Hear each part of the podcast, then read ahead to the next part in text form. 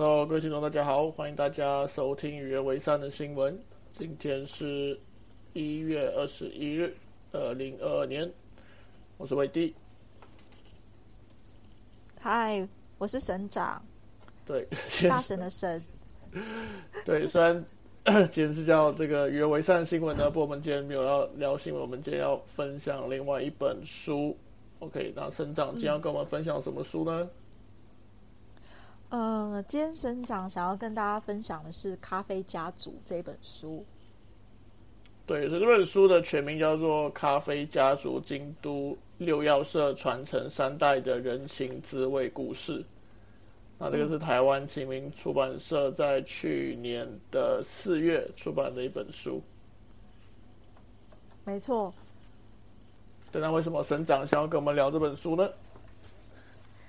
嗯。因省长觉得一间咖啡店呐要生存下来已经不容易了，但是呢，这一家六曜社咖啡馆哦，竟然可以存活了将近百年。然后省长去过日本这么多次，也亲去过京都非常多次了，但是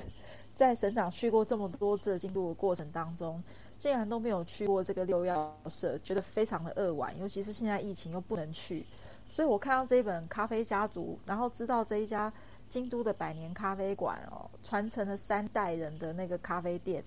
可以活存活这么久，我就非常的好奇，也很想知道说，呃，一个咖啡馆可以就是一个服务业，它怎么样传承一间店的精神，然后可以成为街道上的一个景象，而且我觉得它的这种精神跟街道上的景象也非常像。呃，书店的概念就是一间独立书店的概念。那省长就非常的想要，待会也想问问看伟弟到底他看完这本书，他对于开这种所谓的街边街角的一个影响区域的这种店面的想法是什么？我觉得听众应该也会蛮好奇的。嗯，对，所以他这个书其实没有很厚，这本书大概七万多字而已，然后有配有一些。呃，蛮可爱的插图，在那个章节之间。对，然后呃，它其实是从，它其实从战前就是开始讲起嘛，就是那个时候他们的就这个家族呢，一开始的那个就是男主人跟女主人第一代呢，其实是在那个满洲国，对，就是。相遇认识的，然后那时候那个男主人就在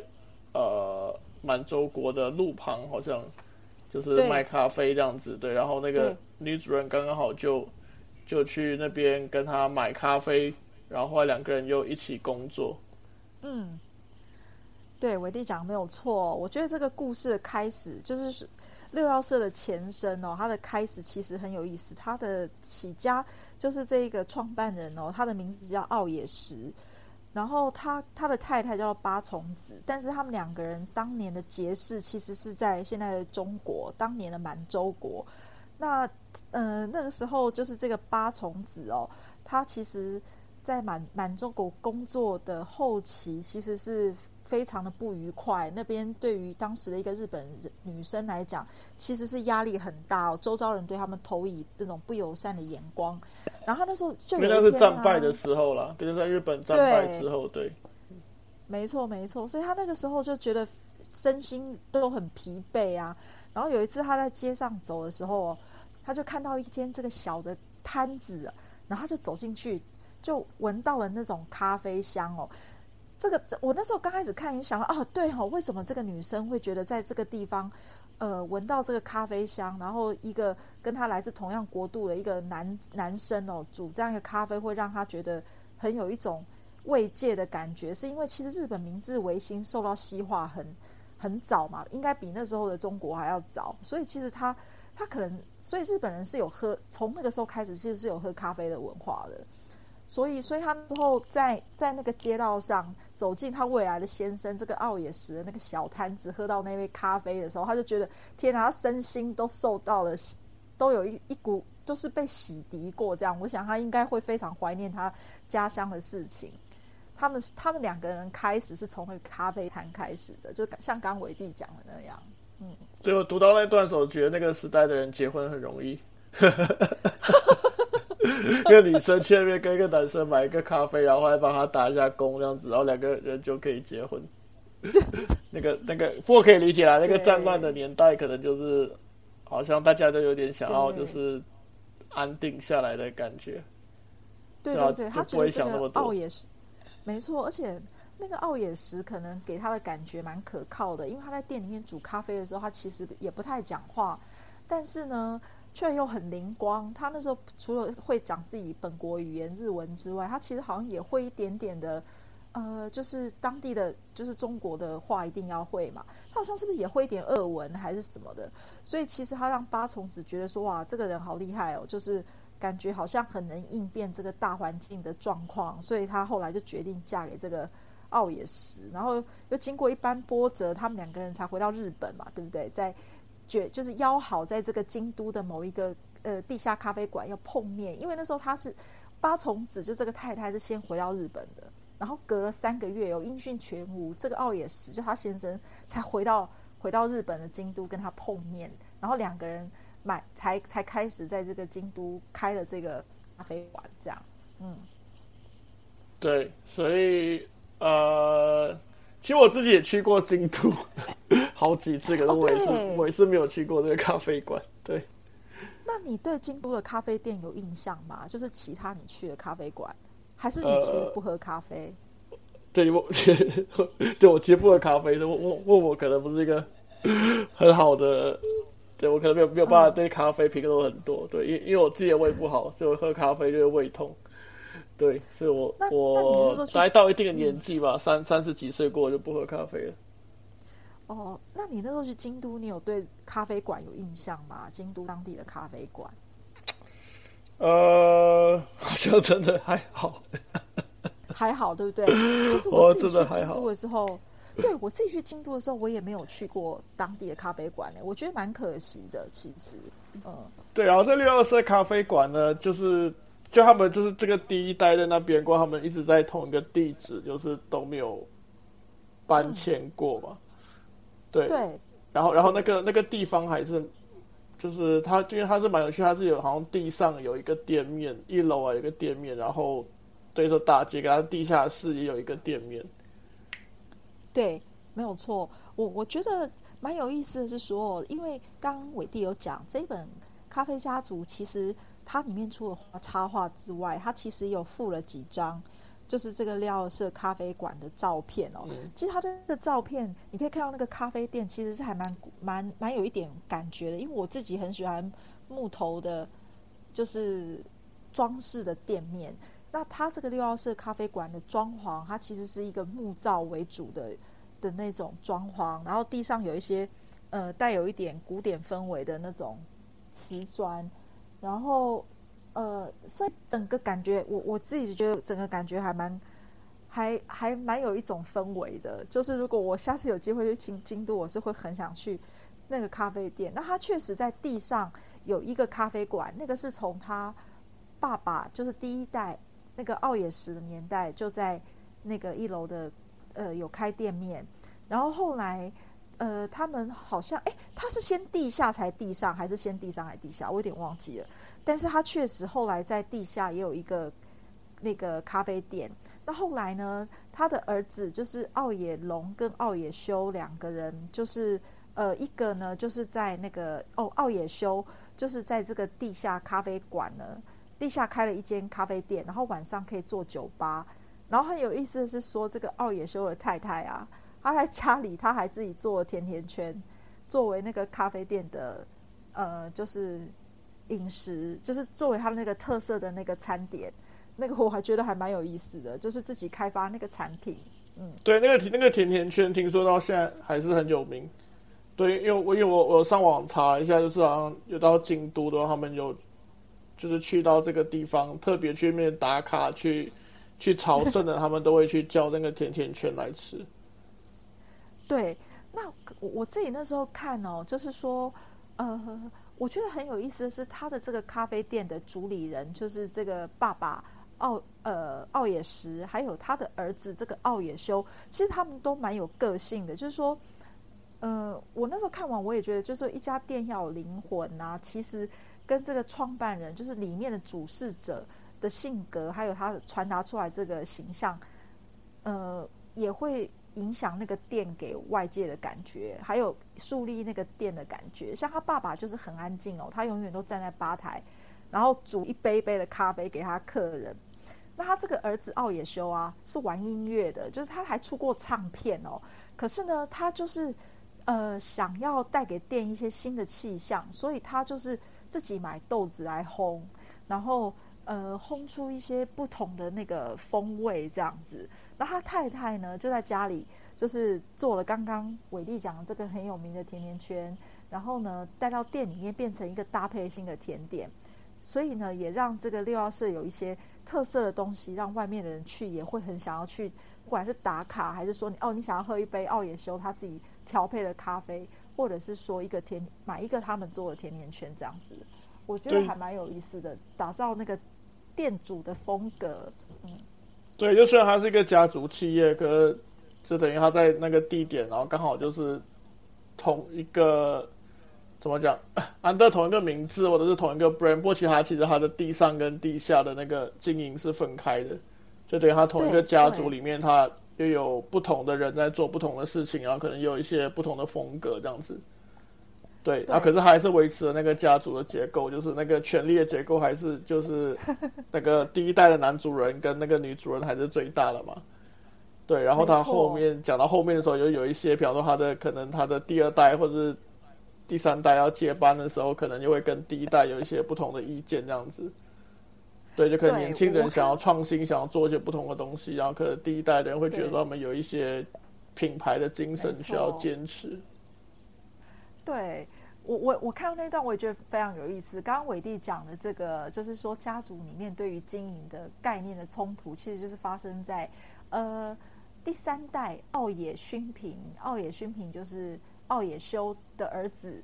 那呃，他们很有意思哦。就是这个奥野勋平呢，他回到家族之前，他其实呃，就是也在外面一阵子，那也甚至到别家店哦去打工去实习。那其实很，我我看到那段，我也觉得很蛮蛮有意思的是说，这个奥野勋平要去面试这个前这个。呃，外面的咖啡馆叫前田咖啡馆嘛，哈。他去面试的时候，他要照实的写自己的家族，呃，写自己的父母亲是谁啊？然后他为什么要去应征啊？那写到他父母亲是谁的时候，他其实非常非常不愿意写他父亲的名字，因为六曜社在京都非常的有名嘛。那他的阿公奥野石跟他爸奥野修都是那个京都咖啡圈的名人啊。那他就是不想要让外界知道他是奥野家族的六曜社咖啡馆的人，他。挣扎了很久都不想写，可是又不想要骗人，所以他就写下去了。可是没有想到是说，我那时候看到这个前田的老板哦，很有意思哦。他那时候知道了这个奥野勋平啊是那个六幺四的的那个第三代哦，他不但没有说不录取他，他反而录取他了，而且还把他安排在这个前田咖啡店的。那个最重要的那个店，也就是创办人在的那个店，让这个奥野勋平可以跟在创办人的身边学习经营管理，因为他觉得这个奥野勋平有一天一定会回家去接这个六曜社。哎呀，果不其然，他在前田咖啡，而且重点是，我觉得那个前田咖啡馆的创办人也非常的敞开心胸的教教育他。我那时候看到这一段的时候，我其实我其实对于日本这种职人，我其实还蛮敬佩的，因为我觉得他他们没有很。就是他竟然会教同业的小孩，让他愿意让他这边实习，然后教他，然后奥野勋平后来也真的回去了幼儿社，去去接班这样子。我看到那一段，我不知道伟弟看到那一段感觉是什么，我自己是觉得还蛮不可思议的，因为我觉得台湾不见得这些企业会这么开放，让同业的小孩去你那边学这样。因为我觉得比较不可思议的是，为什么他们会三代都想要做一样的事情？我觉得，我觉得日本的那个日本的社会还是比较保守，然后他们的家族可能对个人的束缚跟影响力还是蛮大的。因为我觉得在其他的社会，即使即使是华人社会啊，除非你真的是家大业大，因为因为我们在读。就大家不要看这个故事，一开始以为这个以为是这个什么很有钱、很有什么什么很大型的咖啡店，它其实是一个很小的、很小的独立咖啡店，而且也也也没有赚到什么钱，也没有什么资产的那个公司，其实是一个很辛苦经营的状态。对，所以他们就是真的是为了这个比较正面的说，就为了这咖啡的理念在做这件事情了。那如果你那如果是牵涉到理念的话，你其实你要一个家族里三代都对同一件事情有理念跟有兴趣，这其实不大容易。对，对我我自己觉得蛮蛮不容易，尤其是后面刚伟弟前面有讲到，到了第三段这个奥野修平、奥野勋平回家要接班的时候，其实他。接的刚开始其实是非常辛苦的，尤其是他的长辈，像这一个奥野，就是创办人奥野石的太太八重子，在他先过世之后，八重子其实就是整个家族里面最长老最大的那一个。那其实他对于奥野勋平是非常不假以辞色的。其实那时候奥野勋平不顺利的时候，跟他的祖母，诶，这个求救哦，其实其实他其实是呃。对他非常非常的严格，让这个奥野勋平一度觉得说啊，他是不是不被家里面的人需要啊？是不是他就他真的是很不想做了？然后后来是去跟他的伯父，就是奥二第二代的那个两个儿子的其中一个，就是他伯父，也是后来六幺社社长聊聊天，然后才慢慢的释怀。所以其实我觉得家族企业就是这个，虽然它是个小公司哦，但是这个上一代的这个框框。这样第三代要接班，又要走出自己的一条路，其实还蛮不容易的耶。我觉得这个好像，好像在台湾很多家族企业也有同样的问题。嗯，可是我在现实里，我很少看到这么小的家族企业。我不知道，我我我我我现在突然就 OK，当然我就当然家族企业很常见啊，也也不是说很罕见，可是说对这么小，然后传三代的家族企业。好像没有很普遍诶，我即不管即使是在台湾，我觉得可能也没有很普遍吧。对啊，应该是说，我觉得他这个店店面其实没有开分店哦，它其实就是就是其实就是一间店，那只是多了一个地下室这样的一个经营模式，开了这么长一段时间，我觉得蛮不容易的。那他不容易，所以他他他不赚钱，然后可以做那么久，对，是这个这个才是这个。这个真的蛮不容易的，因为你你看他的里面有形容，像他爸呃他的祖父就是第一代创办人，他其实维持咖啡呃存活下去的方式还不是靠本业，他是靠他去做房地产投资，有没有？你还记不记得？对对对。然后用这样子的一个副业来养他的这个本业，因为他很坚持他里面的一些配备嘛，比如说他一定要有三个店员，然后一个顾吧台，一个顾吧台，然后一个是。要看头看尾这个客户客人的状况，应该要递茶水。那他即便在非常困难的时候，他都不愿意降低这个店员的这个人数，就是要维持那个品质。我记得他文章里面还有提到说，在后来日本不是有连锁咖啡店进驻嘛，一杯只要三百块日币，然后六幺四还是坚持一杯要两三百八十块，因为它是精品咖啡，然后还要有那个服务的配备，所以它成本几乎降不下来。然后他又不限制客人就是在里面坐的时间，有没有？你进去很多人一直在一直抽烟，可能要买一杯最便宜的咖啡，还可以坐整天，他们也不能赶人，所以翻桌率一定很低呀。那你看他怎么赚钱？我不知道，像我这个爱钱的人，我就在算，这样到底可以翻几桌啊？对不对？我就在那边跟他翻白眼了。可是呢，那个六幺四的 店员是不可以翻客人，我相信是不可以像我一样那么爱翻白眼的。对啊，所以没有，没有，所以他在做的事情跟我们在做独立书书店就很类似啊。对，就是要你要你要先有一个赚钱的工作，然后你靠那个工作钱来去养这个店，这样子。对，所以所以我觉得这件事情也是蛮值得讨论，就是说到底，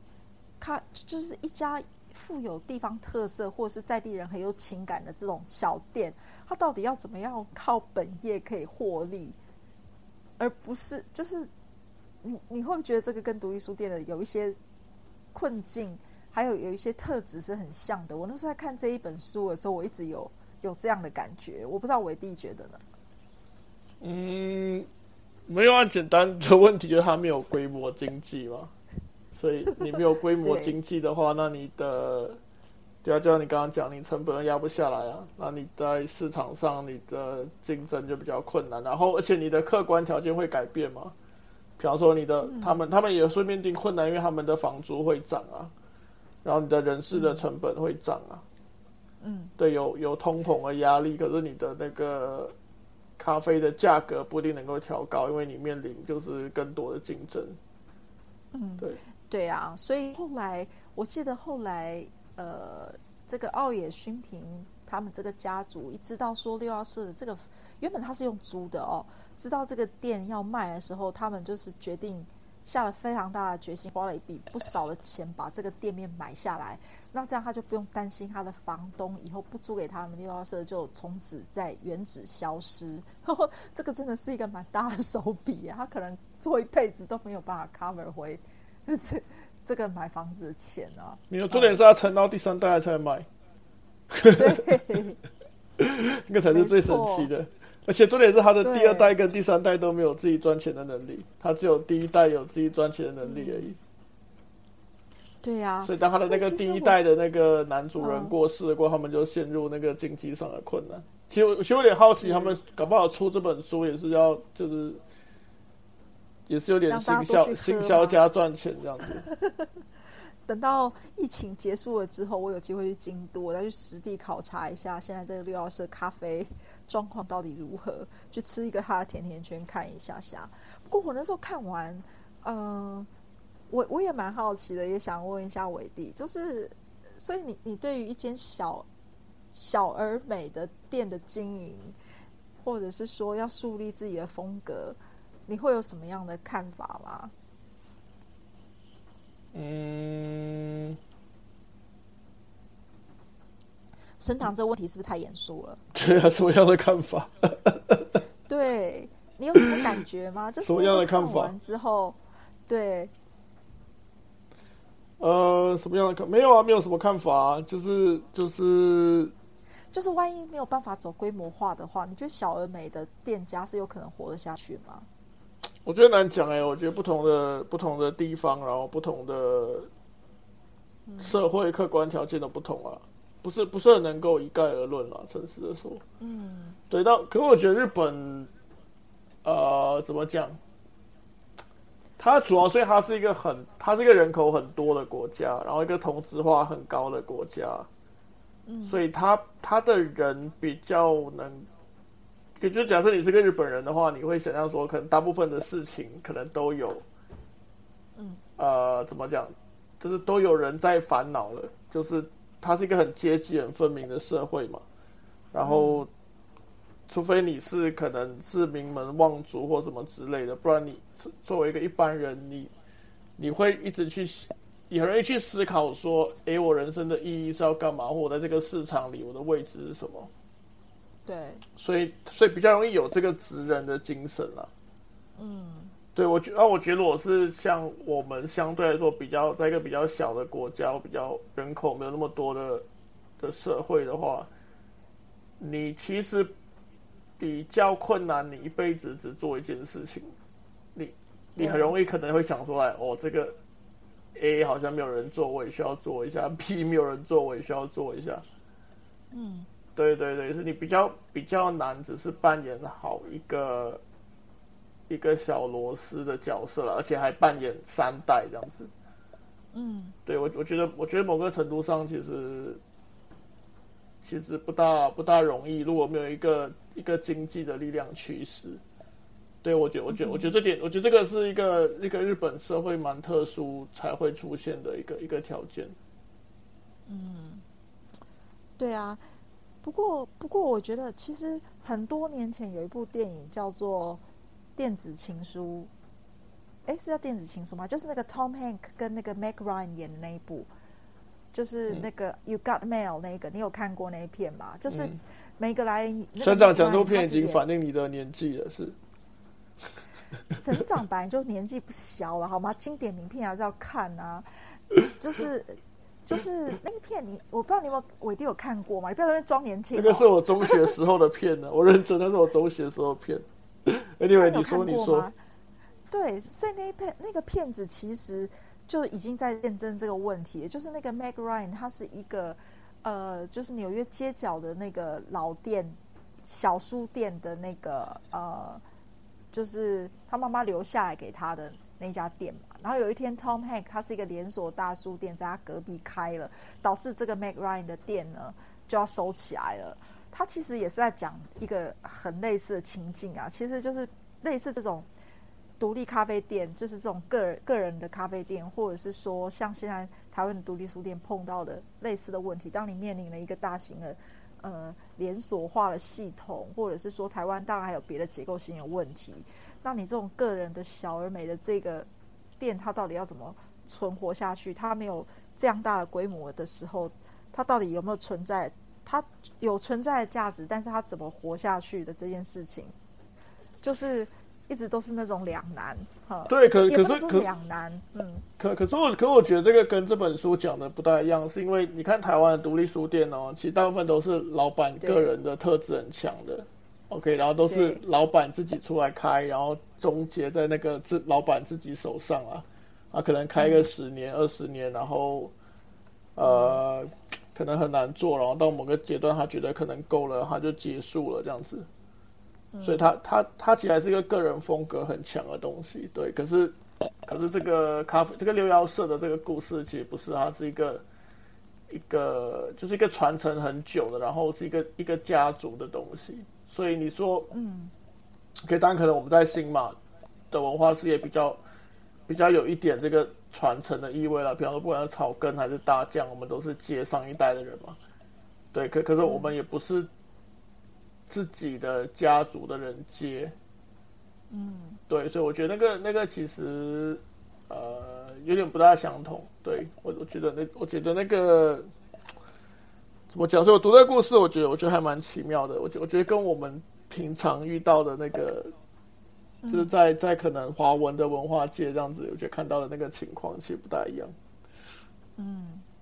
我我看这本书的时候啊，就是家族气，就是说家族传承这个是一个点，但是我看到是说，他呃，我比较看到的那一点是，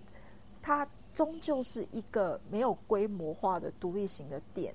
那他要面对的大时代的潮流哦，是说。有很多连锁的咖啡店要出现了，那他们这种独，就是说独立的老店面，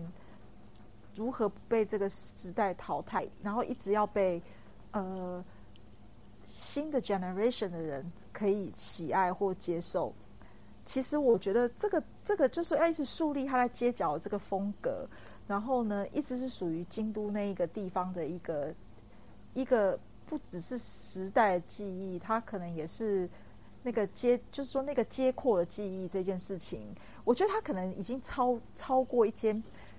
咖啡，以一个咖啡店存在价值啊。就是我那时候在看六钥匙的时候，我有这个感觉。那所以就是因为这个感觉呢，会让我觉得说，它有点像当年我看那个 You Got Mail 那个 Mac Ryan 的那个店要关起来的时候，当地人还有他自己的这个。感伤是因为，因为它可能不单纯只是一间书店，它可能承载了非常多那个区域人的那个记忆哦。就像刚刚伟弟讲的，这个台湾的这些部分的那个独立书店哦，就是因为它的创办人可能赋予了这家店的一些特色，然后这间店又跟当地的区 community 可能有一些互动，以至于它成为那个街角上的一个风景。就比如说，呃，才刚关起来没有多久，开了八年这个。